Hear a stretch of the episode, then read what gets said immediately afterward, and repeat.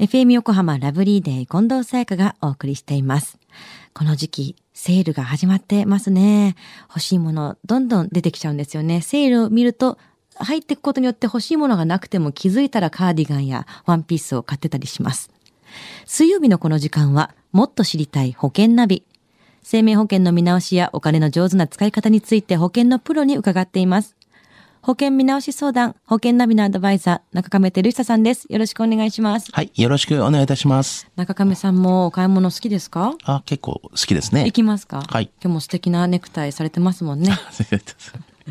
さあ、今週はどんな保険のお話ですか？はい、えー今週はですね、まあ、具体的な保険見直しのケースをですね、はい例を挙げてですね、ちょっとお話をしたいなというふうに思っております。はい。あの、ご相談者はですね、4人の、まあ、家族なんですけれども、ご主人様が45歳のサラリーマンの方、で、奥様が40歳のまあイラストレーターの方、それに長女が12歳、で、次女が10歳という家族構成の方からのご相談なんですけどもね。どんな保険に入ってたんですか？はい。あの、ご主人様も奥様も、まあ、それぞれですね、加入していた保険なんですけれども、あの、一つは、年金払いのですね、定期付き積み立て型の変額保険。はい。はい。で、二つ目が、あの、介護保障付きの就寝保険。で、三つ目が、まあ、医療保険ですよね。入院した時の保険。それとあと、がん保険っていうのを、まあ、ご主人様は入っていたんですね。はい。で、それに奥様はですね、はいそれ以外にも、またさらに医療保険と、あと、えー低解約払い戻し型のですね、定期保険も加入していたんですよね。奥様も自分で仕事をされてるってこともあって、結構熱くお二人揃って入ってそうですよねますよね。はいどれくらい払われていたんですか？はい。あの、月々およそだいたい9万円二人合わせてそうなんですよですから、年間だとおよそもう100万円の保険料をですね、支払っていたっていう状況なんですよね。うんお金に余裕があればね、まあいいでしょうけどもね。そうですね。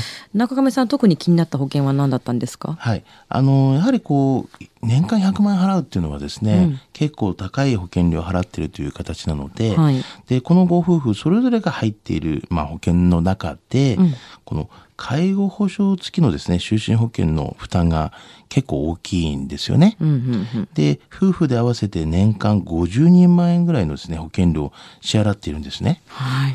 このまあ内容も見ますとですね、死亡保障がこう1000万こうありまして、こちらはまあ低価約払い戻し型の出身保険に、まあ、あの介護保障機能を組み込んだ保険なんですけれども、はい。これは、まあもちろん介護のことについてね、しっかりと入ってるのはいいものだと思うんですけど、はい。どんな見直しを提案されたんですか？はい。あのーまずこう見直しという前にですね、はい。まあ、この保険、まあ、保険料は高いんですけれども、うん。実はこう加入している保険はこう積み立て型になっているんですよね。はい。ですからまあこう保証の部分と積み立ての部分のバランスから考えますと、まあ保険料は多少は高いけれども、うん内容的にはいい商品。なんですよね。ああ、なるほど。はい。で、それを一応前提としてですね、まあ一応どうでしょうかっていう提案の中で、まあ月々ちょっと保険料が高いからどうでしょうという意味合いであれば、はいこの介護保障付き就寝保険をまず多少減額するっていうね、はい保証額を減額すると。だからつまりまあ保証額最初今1000万円あるんですけども、まあそこを少しこう下げたらどうでしょうかと。はい。まあ残った部分の保険料でまあ払い続けていくかと。はい。いうのが一つ、えーもしくはこの介護保障付き就寝保険を払い済みにするというようなやり方止めちゃうってやつですはいね。まあ、払い済みっていうのは、まあ、あの前にもこう説明したことがございますが、はいあのこう変更時点で解約払い戻し金がありますから、それを一時金の、まあ、払い方にして、まあ、就寝保険にこう当てるような形になると。で、まあ、保険料はそれ以降はもう払わないよっていうような、あの形にはなるんですけども、そういう形もできますよっていうようなお話はさせていただきましたね。なるほど。介護付きの就寝保険に関しては商品としては良かったから、はいまあだから、まあ、新しいもので入り直したらもっとお金がかかっちゃうわけであるからそうなんですよねものとしてはいいんだったらこれをキープしてで中でもそれが、まあ、月々のことに目はもちろんいきますから、はいそうするとまあ減額するか払い済みにするかっていう提案されたんですね。そうなんですね。その他にもいろんな保険入られてますよね。はい。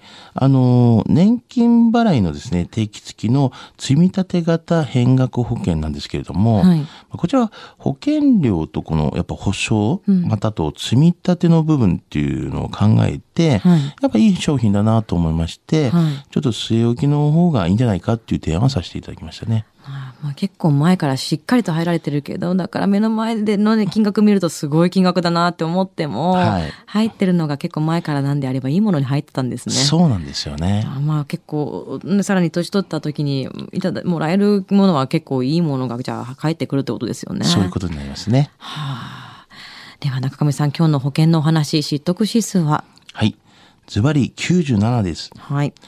あの、まあ、一見ですね、保険料が今回はこう高いというだけで、こう内容が良くないのではないかなっていう判断するのは、少しちょっと安易な考えだとは思うんですよね。はい。まあ、積み立て部分と、こう、掛け捨ての部分が、あの、まあ、お客様のこう、ライフプランのニーズに合っているのかとか、はいまあ、そういったところの観点から、こう、見直しした方がいいと思うんですよね。うん。ですから、まあ、今回の場合はすごい、あの、そのままでも良かったぐらいの形のものの見直しっていうのもあるんですよねっていうことですね。うん、しっかりといいアドバイスをくださるんであればこうやってね帰り直す帰り直さなくてもいいよってことを教えてくれるんですねはい。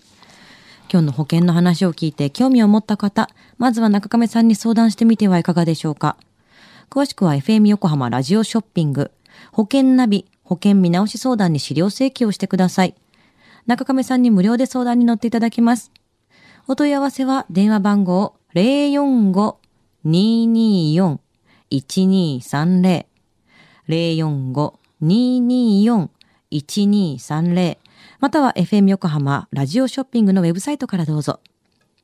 そして次回の保険ナビセミナーは3月9日土曜日午後1時から港未来 FM 横浜で予定しています。現在参加者募集中です。応募は FM 横浜のホームページからどうぞ。そして保険ナビは iTunes のポッドキャストでも聞くことができます。過去の放送分も聞けますのでぜひチェックしてみてください。もっと知りたい保険ナビ。保険見直し相談、保険ナビのアドバイザー、中亀照久さんでした。ありがとうございました。はい。ありがとうございました。